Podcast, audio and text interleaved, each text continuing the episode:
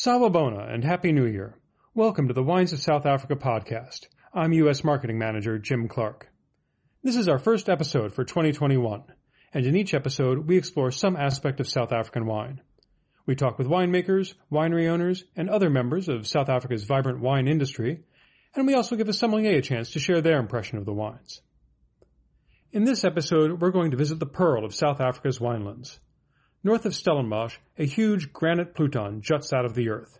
In fact, it is the second largest granite outcropping in the world, after Uluru in Australia. When it's wet, it glistens like a giant pearl, and that's what gave the area its name. Paarl is derived from the word for pearl in Old Dutch. Paarl was the third town established by European settlers in the 17th century, after Cape Town and Stellenbosch, and its vineyards date back to that period as well. Today, Paarl is home to 115 different wine cellars. It may not be as well known to American wine drinkers as Stellenbosch or Swartland, but its location between those two means it has a lot to offer in terms of quality and diversity. I think for me, what makes Paarl interesting is the size of it, the three varying soils, and then this wealth of almost old and undiscovered vineyards, which maybe went to the Kaap or went to KWV so there's a similarity to the Swartland with that part of the story. My name is Tyrrel Myburgh and uh, I have a family winery called Joostenburg. We're situated in the Paarl area. My family's been here for five generations on one property. And besides the family farm Joostenburg, I also make wine for a, a winery called Man Family Wines. And with that winery, we're working mainly with Paarl vineyards as well. So my family's been living in Paarl for a long time and I live and work in Paarl.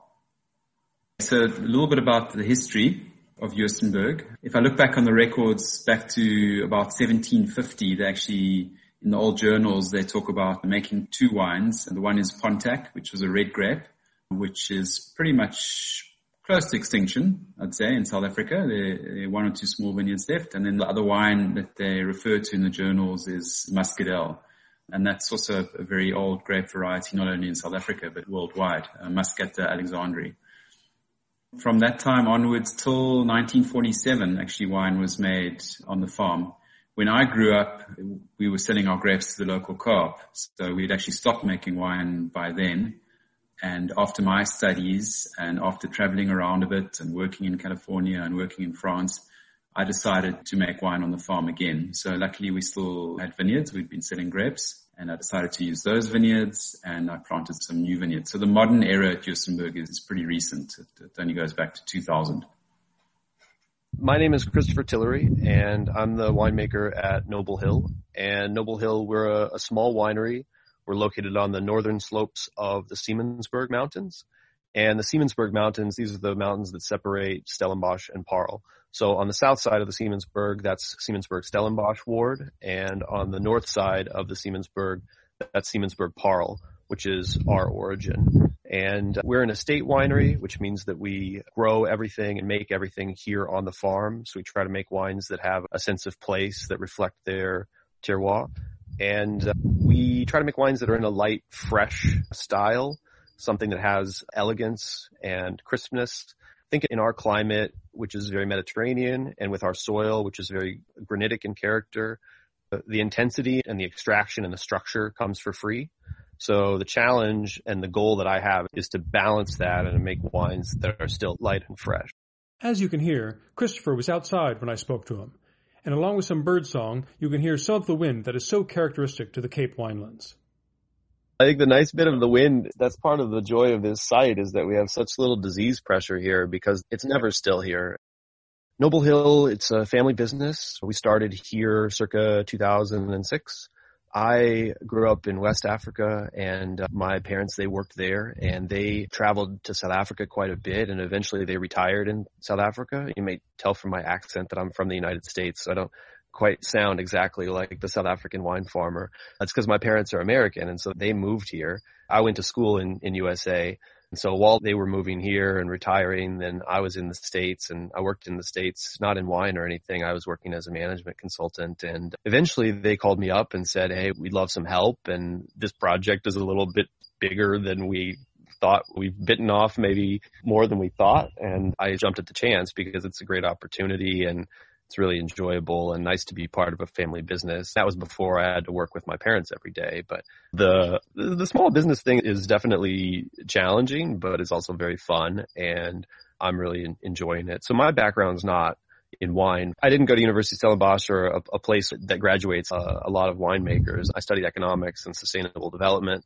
And so the winemaking side, I'm a bit self-taught and I'm fortunate when I started here, we had a consultant winemaker and I've been fortunate to learn on the job and learn from people. And it's only in about 2014 that I took over solo as the winemaker here. And so I've been at it for six years now and just getting started. What I've learned is that it takes a good five years to figure out what each vineyard wants and what each vineyard needs in order to best express itself. And I'm really starting to feel that I'm finally getting my feet on the ground, which I think is really good in a way. It's affirmed the estate philosophy and the decision not to buy in grapes and to reflect wines that are only made from our site because I think it has to be really hard to buy and have vineyards in different origins and understand those vineyards to the degree that we can as an estate. So I think there's great value and there's a place for wines that are from different parcels and you see a lot of brands where they're buying grapes from different origins. I support it. It takes all kinds. But I think there's also a place and I think there's a real strength in estate wines. I know that estate wines aren't really the cool thing anymore. But despite that, I've really found that there's strength and power in making estate wines because we have such a close connection to each vineyard. So I, I know implicitly which vineyards are going to be over vigorous, which vineyards have a loamy soil, which vineyards have certain weed problems, and they're a part of my everyday because I live amongst them. We're going to hear from another estate producer in a few minutes, but now seems like a good time to contrast the estate approach with what Tyrrel is doing at Man Vintners. Myself, my brother and friend Jose Conde, we started Man as a small negociant business way back in 2000. And we literally named it after our wives. It's M for Marie, A for Anetta, and N for Nikki, M-A-N, man.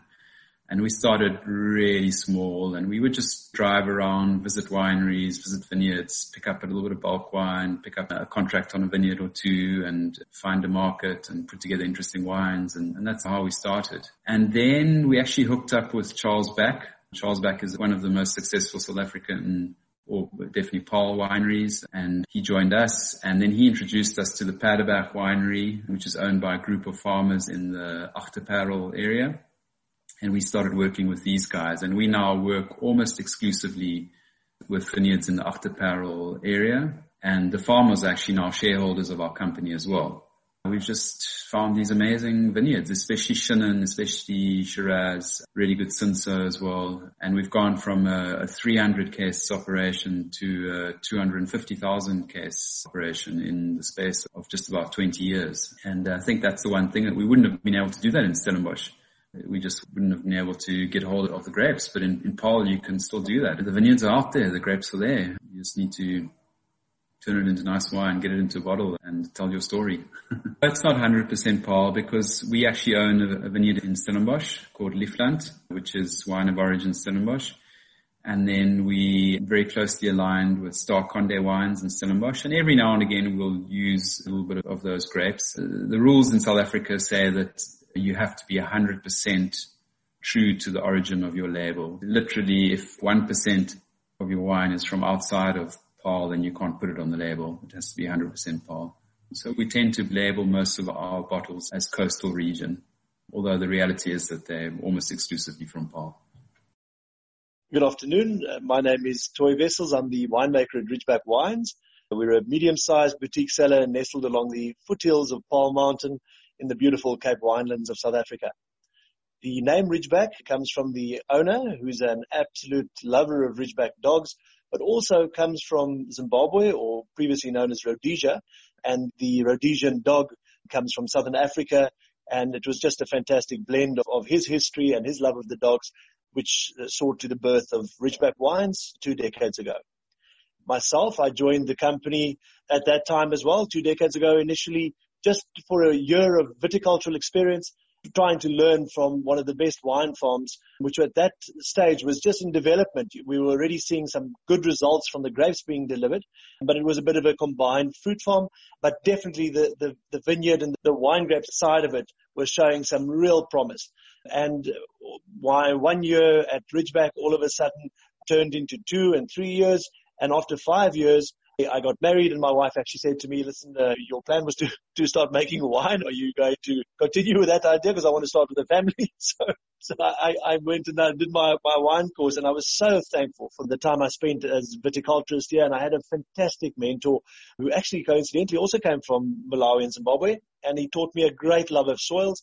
And now I couldn't imagine anything more fantastic than making the wines from the grapes that I've planted myself with a fantastic team that we have here at Ridgeback. I think to to be able to have any chance of making really high quality wines, you need to have your finger on the pulse as far as the vineyards are concerned. And um, without a knowledge of the soils, the irrigation, a specific site that you're working on, it takes you quite a couple of years just to get your finger on what's happening in your own farm. And then after that, trying to match the wines to the style of soil and viticulture that you're actually blessed with. So it does take quite a bit of time and with experience comes the wine quality and comes the consistency, which is something which we're always after and driving at. As of 2019, Paarl has 14,607 hectares of vines. That's about 36,000 acres, making it the second largest wine district in the Cape. Given its size, it should come as no surprise that it's also home to a number of different grape varieties, though as you'll hear, Chenin Blanc, Shiraz, and Cabernet Sauvignon all have leading roles.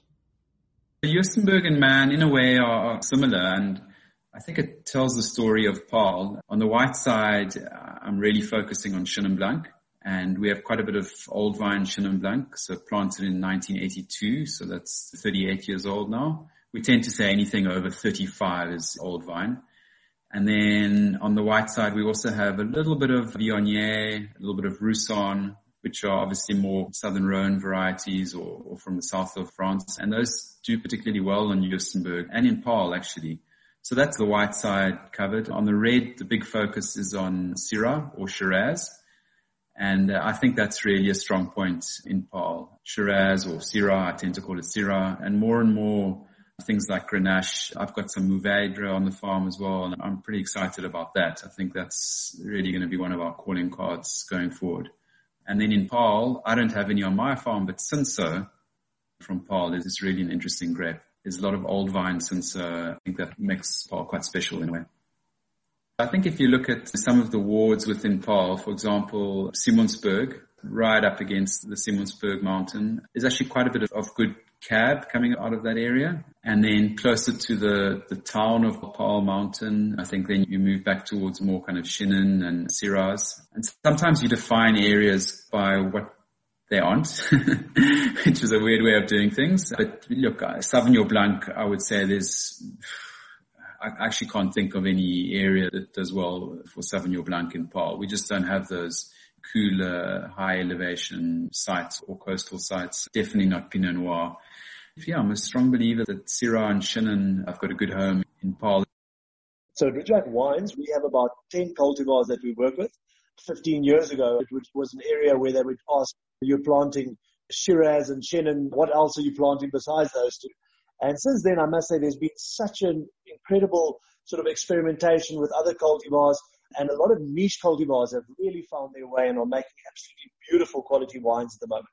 If I look at the normal cultivars that we have here, the Shiraz and Cabernet Sauvignon, we'd have Merlot, tiny berries, so it's a really full-bodied style of Merlot. Um, we have beautiful Grenache, beautiful Mourvedre, and, and then also niche cultivars, Cabernet Franc, which is really coming into its own and, and winning a lot of awards from this area at the moment. On the white side, we have to take real care when we're doing certain cultivars, for example, Sauvignon Blanc, which is really popular in its tropical style. But we night harvest, we do everything to keep the conditions cool, and we bring in the grapes really early as well in the season so that we can preserve those flavors. And then we also have Viognier, which just absolutely loves the, the hot conditions and with the thicker skins can really handle it. It almost feels that the, the flavors are not at all negatively influenced by that. They just develop so well as they go on and you actually get a lot of tannin from the skins and that aids freshness and helps aging as well. So those are the cultivars that we generally work with. No pinotage at Ridgeback. We believe from the start that we have classic soils and the decomposed granite, and for that reason we haven't done any pinotage, but we're really happy with the varieties that we have on the farm. Chenin Blanc is definitely the most popular white wine variety in the Paarl region. And the reason for that is Chenin is inherently really stubborn when it comes to being drought resistant.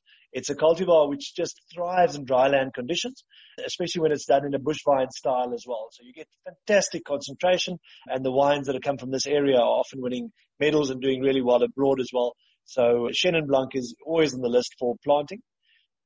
We have a few different grapes here on the farm and I think one of the most exciting recent projects for me has been starting to make Chenin Blanc my objective for Chenin Blanc has been to try to make it in a style that is fruitful and tropical and enjoyable, but has some seriousness and depth to it. And there was a citrus orchard up at the top of the farm here, and we looked at this spot and said, this is the spot on the farm for Chenin Blanc. And so uh, six years ago, I started a project to plant Chenin up here. And finally now, 2019 was the first vintage of Chenin from this vineyard. I think one of the exciting bits about our Chenin Blanc has been that we've been able to bring concrete into the mix in terms of a fermentation and maturation vessel. So this is a new material for us and a new material for me. Previously, we've fermented in stainless steel and for reds and some of the white wines maturation in oak barrels. But being an estate winery and trying to reflect our terroir for me has always pushed me in a direction to try to explore vessels and containers that uh, aren't necessarily oak based because oak barrels are actually a bought flavor and we're about making wines that reflect where they're made. Anyone can make a wine that tastes like an oak barrel. It's not actually that skillful. I've been really excited about concrete because it has the sort of uh, micro oxygenation and maturation potential of the oak barrels, but without the oak flavor. So you get a little bit of development of the wine, a little bit of maturation of the wine, and it retains all of the original freshness and, and lightness of the grape. And I've also really found anecdotally that fermenting in concrete has done really well for the aging of the lees, that the lees, they don't settle very well in the concrete, but they remain very fluffy and they remain very healthy, which means that we can mature the wine on the lees for quite an extended period. And so that's why we call our Chenin Blanc Sur Lie Chenin Blanc because we keep it on the lees for a full nine months. And that gives it this creaminess and fullness on the palate. So it has a, a light, sort of uh, tropical, fresh and approachable aroma, but on the palate you get that creaminess and, and fullness. And for me, that's a nice bit of balance. Another cultivar that really does well for us is Viognier. I think for anybody farming in, in the After Paarl or Paarl Mountain area, Viognier is a niche cultivar which is definitely worth experimenting with. We've been doing it since the farm started and we are some of the pioneers of Viognier in the country. And if you're looking at our range, we do a sweet wine, we even do an MCC, which is the only one in the country. And we also use it as a blender in a number of our wines with great success. We use it in white wines and red wines um, especially our road blends, and it's just a fantastic cultivar to work with. What you get is this beautiful flavor development and the blossom character, the, the glacé pineapple and, and apricot flavors just develop so well, especially in the last, I'd say, two degrees Balling just before harvesting. Then we harvest this grape really if we want the full expression of what our area can give us. And because it's been harvested so ripe, it can really handle oak very well as well. So we'd like to try and keep the style fresh we don't use too much new oak. We use about anything between 15 and 20% new oak. And then after that, once we have the clear juice in the barrels, we start a natural ferment for about five degrees Balling. And once the natural ferment is, is running and we have those beautiful complex flavors developing, we inoculate it with a commercial yeast. Now this enables the wine to run to dryness and we don't have any sort of bacterial problems or any other problems. We, we're looking for keeping it as simple as possible and keeping our wines as clean and fresh as possible as well. So uh, we find that recipe for Viognier works so well and we've actually been awarded with the top Viognier in the country for the second year running now. So that recipe is definitely working for us and I have to say it, the area is, is doing it as well. On the red side, Shiraz is popular across Paarl and makes up 14% of the district's vineyards.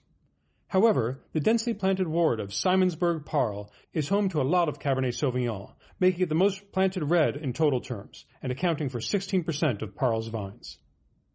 I think Shiraz is probably the most forgiving cultivar you get. It doesn't punish you as a Cabernet Franc or a Merlot would if it's harvested underripe.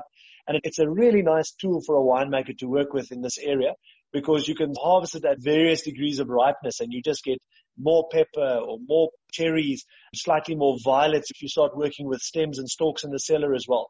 So it's a cultivar that can handle warm conditions. It loves to grow. So the slightly leaner soils up against Paarl Mountain are well suited to that because it tends to just hold back that growth and concentrate the berry size as well and, and just get a really nice tiny berry which gives you fantastic fruit density not as attractive in a, in a red wine, you, you know. I think if you're talking about Paarl, my specific knowledge is mostly related to Simonsberg Paarl. Paarl is a big region, and I think that's a key part of understanding Paarl is that you have the Simonsberg and the Simonsberg Paarl Ward, and you have Paarl Rock, and you have going almost all the way up to Wellington and almost all the way to Franschhoek. There's a, a variety of aspects. There's a variety of microclimates in terms of temperature.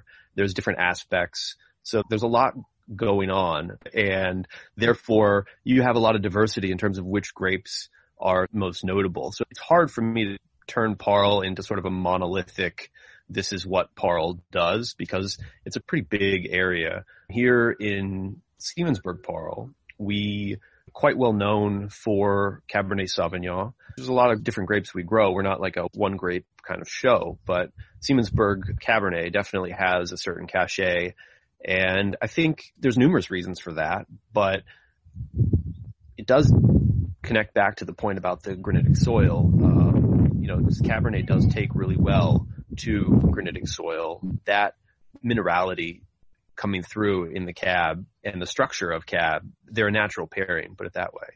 If we look at Simonsberg and going right around the mountain, you can list off names. You can list off from Thelema to Rustenburg to Plaisir de Merle on the Paarl side, to Glen Carlou, Noble Hill. You you have a number of different pretty well known Cabernet Sauvignons, and for me, the distinguishing characteristic is a lot to do with aspect and elevation.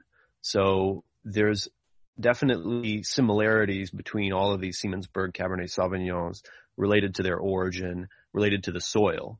But what you get differently between different sites and different wineries is different aspect and different elevation. So we're on the northern aspect, and that's the slightly warmer aspect between southern and, and northern on the Simonsberg. And so we, I think, form um, a bit of a middle ground. If you go southern aspect and you go high elevation, then you're getting more slightly minty, slightly herbaceous, the more sort of cooler aspect of Cabernet coming through. And if you go warmer, then you're getting the more ripe, the more black currant, that kind of style of Cabernet Sauvignon. It's subtle differences, but it's definitely noticeable in terms of different Cabernets from around the Simonsberg.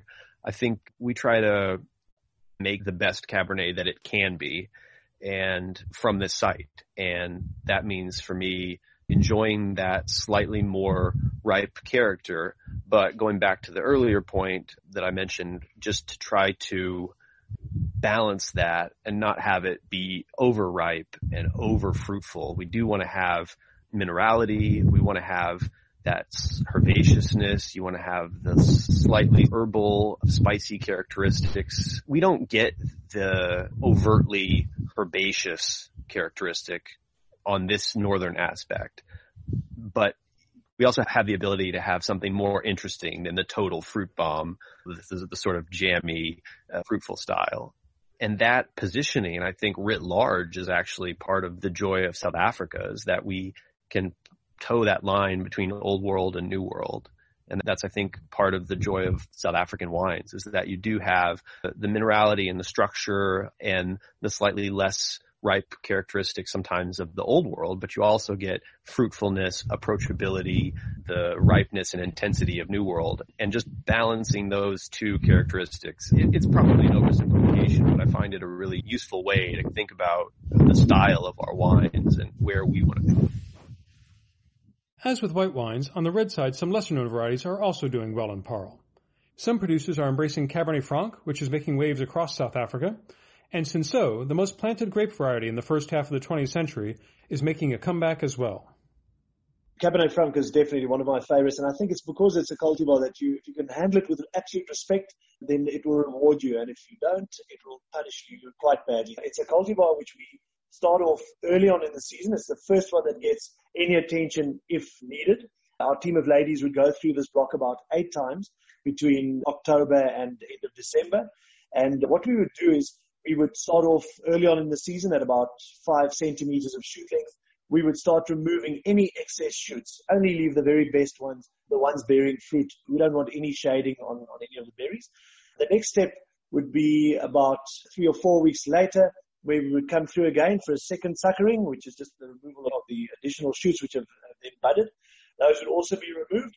When we get to a stage which we call pea berry, where the berries are, it's quite self-explanatory, size of a pea, then we go through and we break out all the leaves on the morning sun side, and that aids direct sunlight onto the bunches. What we want is while the bunches are still loose, we want sunlight to absolutely um, get to every spot on that berry and, and start working on those pyrazines, which are the green components, which are very attractive in a Sauvignon Blanc, for example, but not as attractive in a red wine.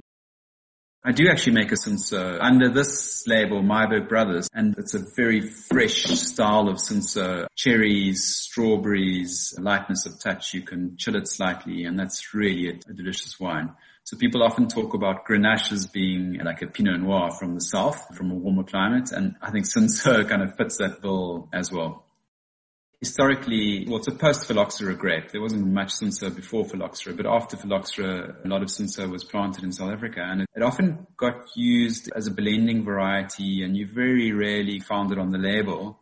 But when you look at some of these older wines from the 60s, from the 70s, there's some wines that have really aged beautifully and you speak to the winemakers and, and even though Cabernet was on the label, they'll tell you, you know what, we always used to put a good little dash of Cinsault in there. In those days, they could go up to 25%. I think 15 or 20% of Cinsault in a particularly tannic cab really made it drinkable at an earlier stage. It, it added sort of elegance to the wine. And I think what's happening now is consumers are just really enjoying more elegant, fresher style reds. And I think Cinsault's time has finally come. I guess Paarl can do a lot of different things.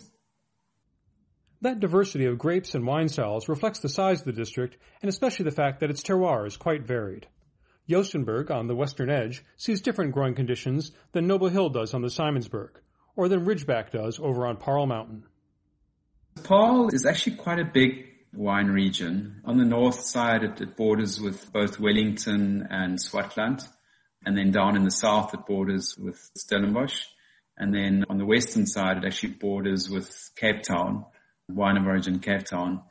And there actually aren't many vineyards on the western side. Our farm happens to be on almost the far western side of Paarl. So we are literally across the road from some Stellenbosch vineyards. We're not that far from some fairly well-known Stellenbosch vineyards like Warwick, like Kanonkop. That's one of the things that's interesting about Paarl is that it, in a way, because it's so big, it can be difficult to understand. And it's got quite a diversity of, of different terroirs. People like to put things into little boxes, and, and how do you define Paarl? It's something that people often ask me, and um, it's a pretty difficult question. I think there are three major soil types. There's granite up against the mountains. There's more shale on the hillsides, and then right on the riverbanks, you get quite a bit of sandstone. And those three soil types do very different things. I think the granite character of our soil is absolutely a really key thing about our wines. I think that if you look at the Simonsberg, it's very distinctly a giant granite rock. It's a huge granite edifice. And when you start to think about how it's formed, you can start to think about how our vineyard soils also have formed. It's just decomposition through millions and millions of years.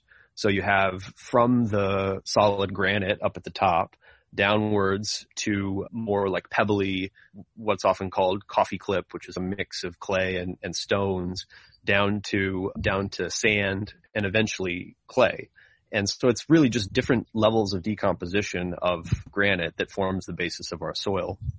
And that soil is, in my opinion, really great viticulture soil. I think you see granite come up as over and over again as one of the key soils for viticulture. It's not the only one. You have very famous chalk soils in Champagne and so forth. But granite is famous for wines that have structure and have minerality. And I think that's really the defining character of our wines because of that soil. I think what's interesting about clay is most of our rain is in winter, typical Mediterranean climate, and the clay acts as this giant sponge. So it can hold water and then slowly release it through the summer. So I think from a, like a physiological side, that's important to the vine. And then taste wise tends to contribute these characteristics that I just described to the wine. It just somehow tends to make wines that are not very powerful, like, like nuanced wines, which are just wines that I enjoy. I would say on our side, on Joostenburg, which is on the far west side, we perhaps a little bit cooler than some of the other Paarl areas. We get quite a bit of wind coming in from the Table Bay side as well as from the False Bay side. We tend to ripen a little bit later. So a lot of Paarl, the grapes ripen during February and we more late Feb through to mid-March. And we actually even make a botrytis wine. So it gets pretty moist as we get into autumn at Joostenburg. Ridgeback Wines, we're nestled along the foothills of Paarl Mountain, which is a fantastic site. We have these old decomposed granite soils, really well drained. And then we're also very fortunate to have an abundance of irrigation water. So it really enables you to be able to get the most concentration out of your fruit without stressing it. We can manipulate our vines and our shoots just perfectly, have the tiniest berries. And then when it comes to ripening as well, we're able to give our grapes good enough hang time to ripen the tannins, which is actually the really important bit. So from the viticultural side, we're very fortunate to be located where we are. And then also, I think around Paarl Mountain, there are numerous other farms which are in, in similarly great areas. And that's the very amazing thing about being in the Cape Wine is that you've got such variations over very small distances. So you can really express yourself and have a real identity of your own wines on your own site. So the Paarl region and specifically Paarl Mountain, we have an abundance of sunlight here. We have absolutely no problems with ripening our grapes. As a matter of fact, we, we're always countering it. So we want to make sure that we have good sunlight early on on our bunches and on our berries. For example, if we're looking at the Bordeaux red varieties, to be able to break down any of the pyrazines, which sometimes if the temperatures are, are quite high and your sugars really race up, you don't have the ripening of tannin. So we're looking for those beautiful, supple, ripe tannins, and that only comes from really early um, and consistent manipulation of your vineyards during about seven or eight manipulations per block that we do. We've talked about old vines in a previous episode, and with 2,259 hectares of vines over the age of 20 and almost 900 over the age of 35, Paarl is definitely part of that story. I think one of the exciting things happening in the Agter-Paarl area or the Paarl area is not so much new cultivars being planted, but rather really preserving the old ones and trying to find these old vines, which are 35 and 40 years plus, which are really concentrated. At that stage, the vines are in such balance. The fruit is just fantastic. The acidity is stable. The color is stable and the yields are so low that the intensity is really there. So I think a lot of work that is being done in our area is actually just to preserve old vineyards and look after them as well as we can and stop farming for 25 years. We're looking to farm for 45 and 50 years from a block. So that's really exciting for us all at this stage. Die Achter Os, Blank. That's an interesting story. So there's this Afrikaans saying, which is Achter Os, kom ook in die kraal. So Achter Os is the hind ox. And the saying means that the, the hind ox in a team will also get there eventually. This harks back to the days when they used oxen to pull plows and wagons. And the hind ox would always be the smallest or the youngest ox. And as it got stronger and more experienced, it worked its way to the front of the team. So the saying means you could be a little bit slow in the beginning, uh, a little bit inexperienced, but just carry on working at it and eventually you'll master your craft. You'll get there. And the vineyard that we used to make this wine was planted in 1982. For the first about 25 years, we sold grapes to the local co-op. We just thought it was a pretty ordinary vineyard. And as the vineyard got older, we realized actually these are pretty good grapes. And eventually when the vineyard turned 34, we made a single vineyard wine out of it. And now the vineyard is 38 years old.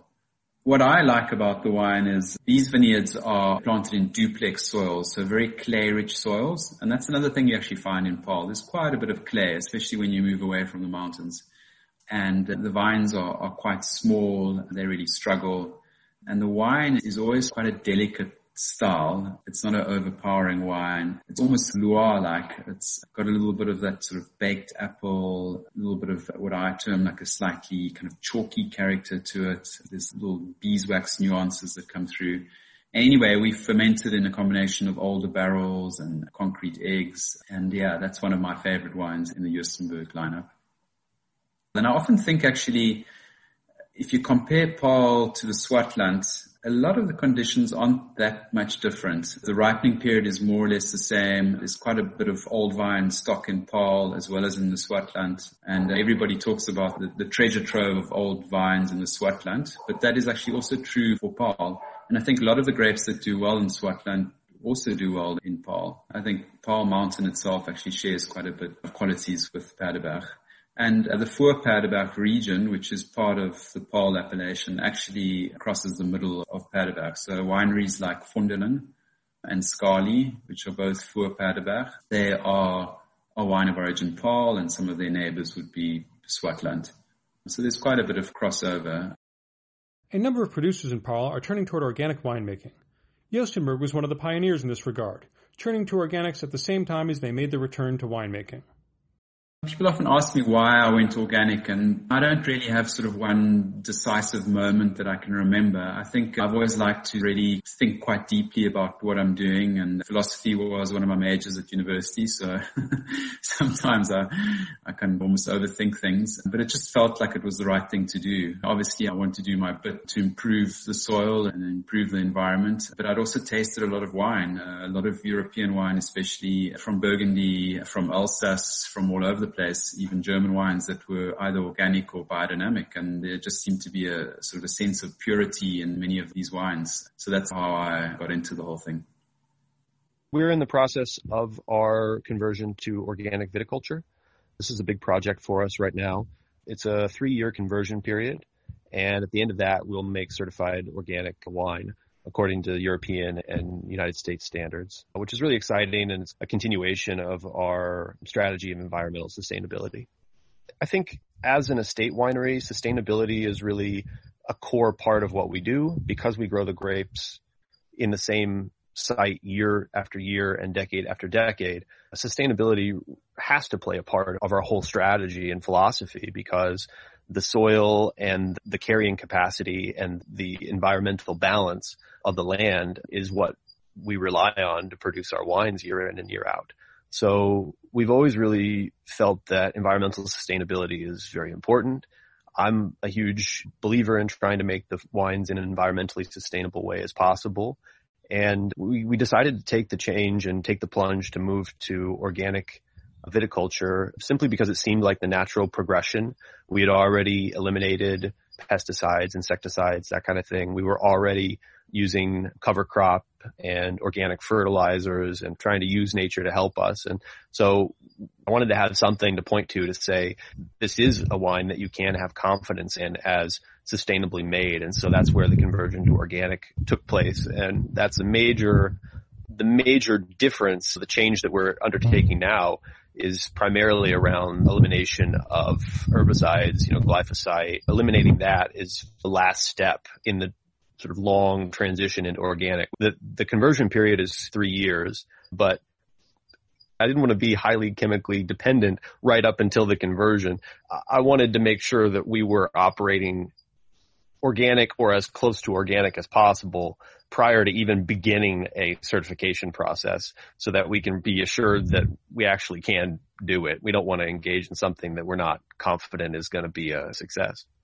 It's a good mark of wineries that care about soil health and ultimately we have to acknowledge that some conventional or industrial agricultural practices are going to be difficult to sustain, especially as we decarbonize the economy and there's still a lot of problems to resolve. There's issues of carbon emissions in organic because you have to do more sprays and that can result in higher diesel usage and so forth. I think it's part of a journey. It never ends. Once we're certified organic, there's going to be new challenges and even organic standards have places where you need to be very careful and copper usage, for example, is a challenge sometimes in organic viticulture because copper for conventional antifungal, you spray a systemic antifungal and that can be sprayed less often and it's quite effective versus with organics, you spray copper and sulfur and you need to spray it more often. And of course, copper is a heavy metal. So you have the issue of copper buildup in the soil, which has to be carefully managed. What I've learned is that if you ask 100 people how to farm, they get 100 different answers. And you really just have to be clear eyed about what the impacts of your actions are. And you have to be really analytical and evidence based about how you go about choosing what to do. There's no action that has zero impact. There's no such thing as zero impact living. Our existence is an impact, but how do we manage it for sustainability for the long run beyond our lifetimes into the future? That's, I think, a question that everybody has to ask themselves, and I think everyone is asking themselves. And I think that's part of the reason why there's so much interest in organic and sustainability, carbon neutrality, and so forth, is that we're all asking the same question, and maybe there's different answers to it, but that's okay. It's, it's important that everybody be asking the question and be striving towards sustainability in their own way. Every area has its challenges. We are very lucky in that we have very low pressure from pests. It's a Mediterranean climate. We have a lot of sunshine and a lot of wind during summer. And uh, we tend not to have massive problems with pests. We do have a little bit of downy mildew, especially in the wetter years. But I'm sure that's nothing compared to what you get in on the Rhine or in Burgundy. So we can't complain about that. The one problem we do actually have is weed control. So our winters are relatively mild. They barely drop below freezing point which means that going into spring, you have massive amounts of cover crop and weeds in the vineyards. You literally walk into the vineyards after winter and sometimes you can hardly see your vines. So weed control is, is really difficult when you're not using herbicides. I sometimes look at agriculture and, and a lot of my neighbors who might farm or do farm conventionally and without weed killer, a lot of it just wouldn't be possible. It's, it's really backbreaking work to remove weeds by hand. So I think that's our biggest problem really. It's just managing the weeds. And if you don't have some kind of effective management of weeds later on in summer when it's really dry, there's just too much competition for the vines. So we went through a period in the early days where our vines got smaller and smaller, which in some sense is quite nice. You don't want over vigorous vines, but at the same time, you don't want your vines to stress too much. I think if we try to place Simonsberg Paarl and Paarl in the context of South African wine. Paarl is really at the heart of the South African wine industry. When we look at the history of South African wine, the KWV and Nederburg and some of the, the really historic brands, their homes are here. And so we're, we're really in the heart of the winelands. In Simonsberg Paarl, we're really at a confluence between Stellenbosch, Franschhoek, and Paarl. So if I drive 15 minutes in three directions, I'll end up in Franschhoek or Stellenbosch or Paarl. And so we're very proudly origin Paarl based on our aspect and the wine of origin. We're just really right in the middle of the Cape Winelands. And I think when you compare Paarl to other regions, I see that Paarl has a lot of diversity and has a lot of history to it and wines that I think span a lot of different styles. You get the more new world producers, you have the more old school people. It's a big and diverse region and I think that that's a cool thing. And with South Africa, I think that diversity and having different styles and different uh, regions and subregions and districts and wards is really a great strength of South Africa and the South African wine industry. I've seen certain countries get pigeonholed into a certain grape and mass production of a certain variety of wine driven by commercial concerns. And to me, those countries have had great kind of success, but I think it's not necessarily the best platform for long-term sustainable success. I think that our strength in South Africa in our diversity of regions and our diversity of styles is going to be harder to explain to people, to be honest, because the average consumer may not understand the difference between Simonsberg Paarl and Simonsberg Stellenbosch. But as soon as you get somebody hooked on the regionality and the difference between these different areas and different styles, you've opened their eyes to a whole world that they can explore as opposed to one monolithic grape or style. And so there's great strength in our diversity and that's why I think Paarl is a cool region. We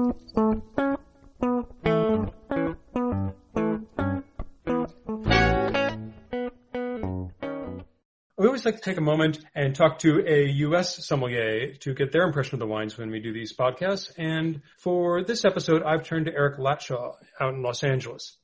Eric is a certified sommelier who also makes a little wine on the side, and he's worked for a number of top spots in Los Angeles. Currently, he's running the list at a wine bar focused on natural wine in Santa Monica. Now, Eric, you came over to South Africa in 2019 uh, as part of the Sommelier Cup group.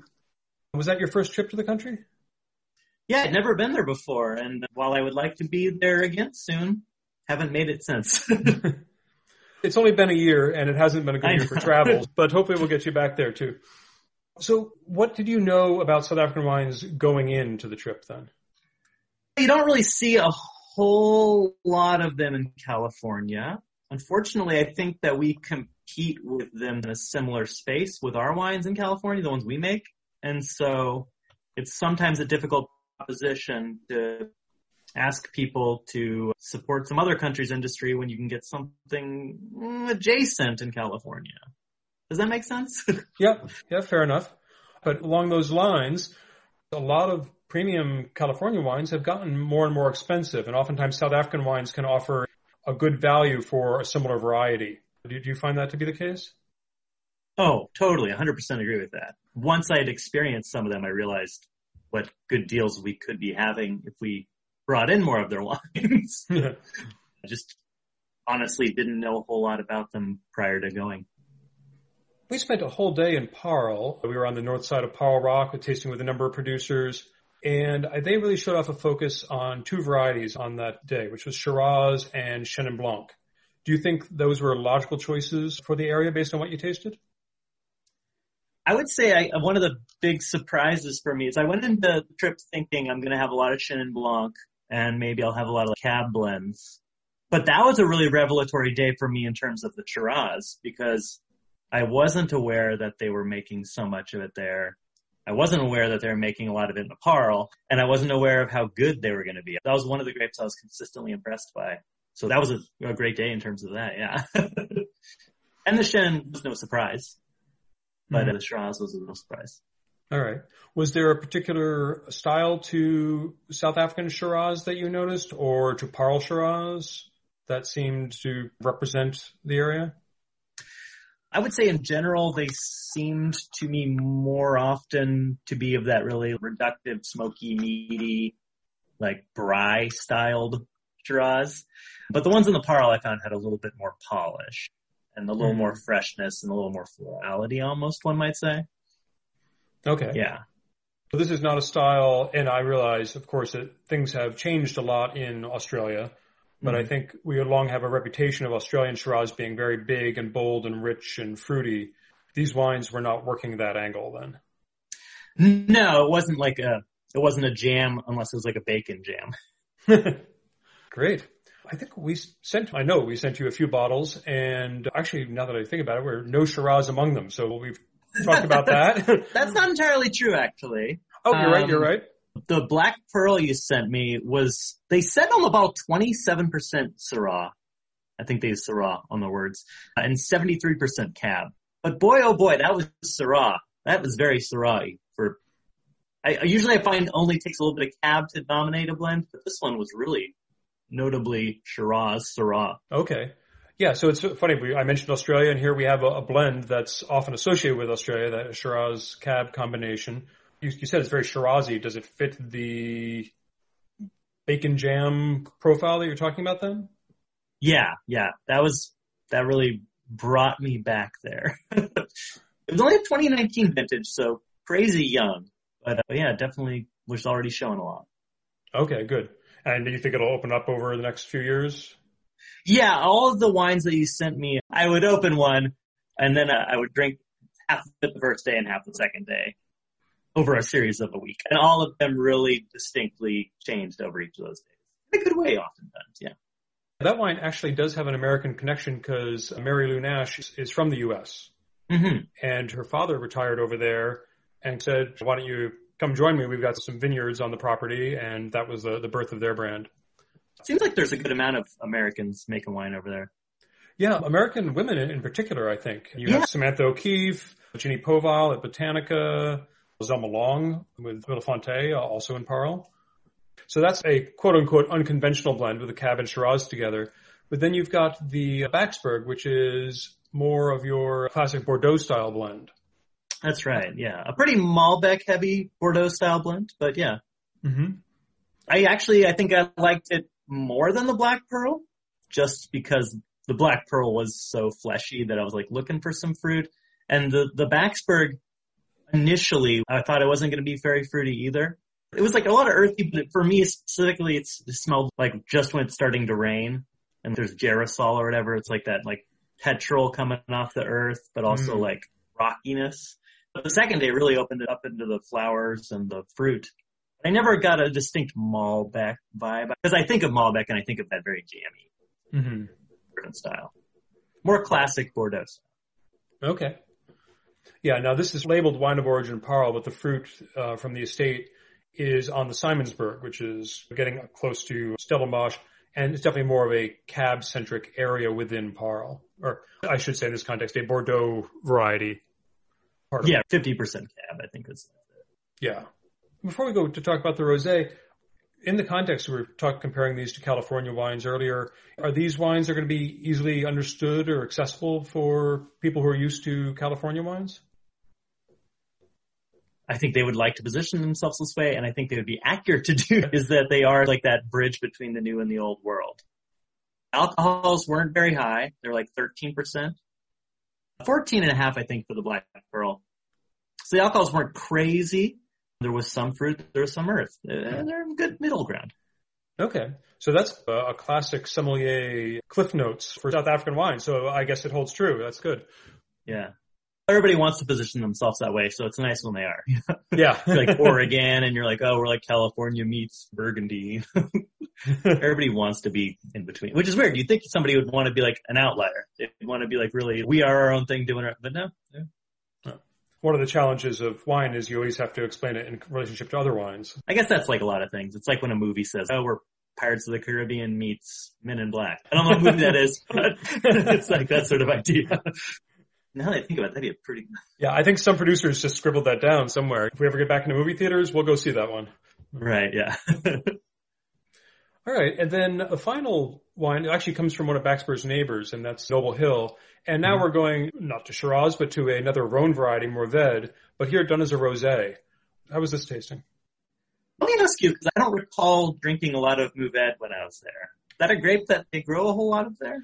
It's not. It's less than 1% of the vineyards, but it's definitely one that in Paarl and in Swartland in particular, they're starting to take more of an interest in, you know, largely as a blending agent. But it's funny, there's, I think, two or three, three wineries in a row in this Simonsberg Paarl area Mhm. where they're using Mourvèdre for their rosé in particular. Ah, okay.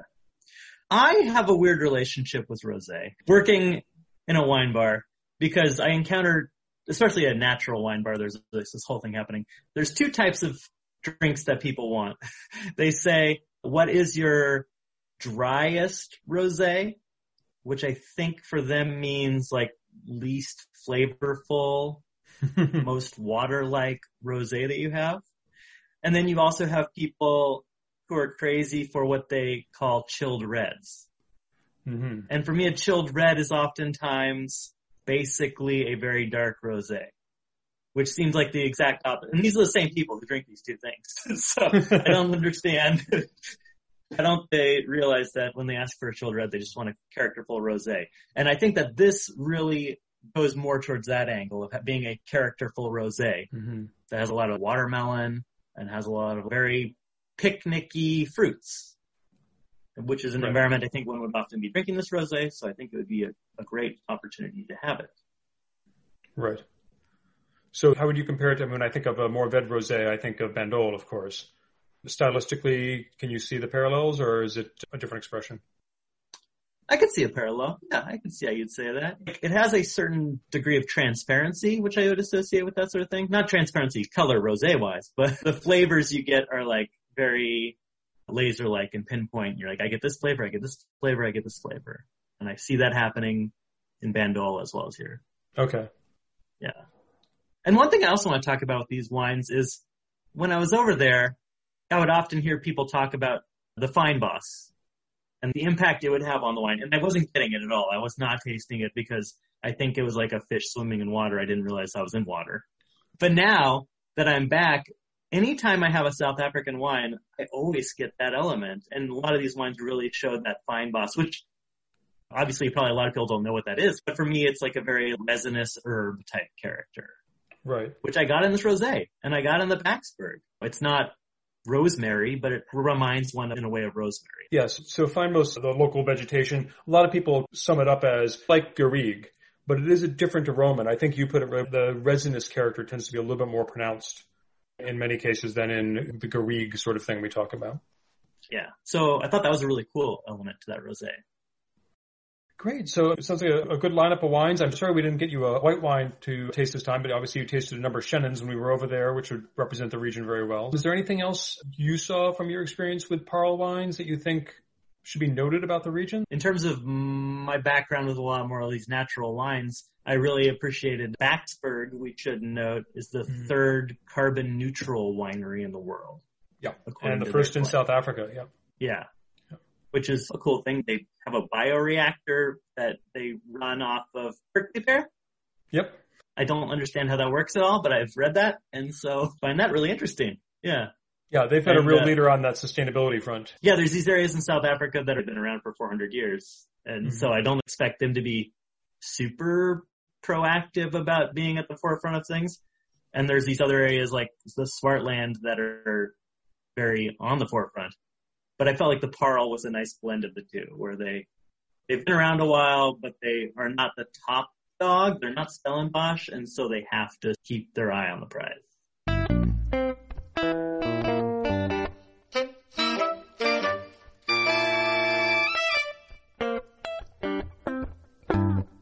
I hope you enjoyed our look at the wines of Paarl. You can find more resources and links to the various producers we talked to at our website, wosa.us.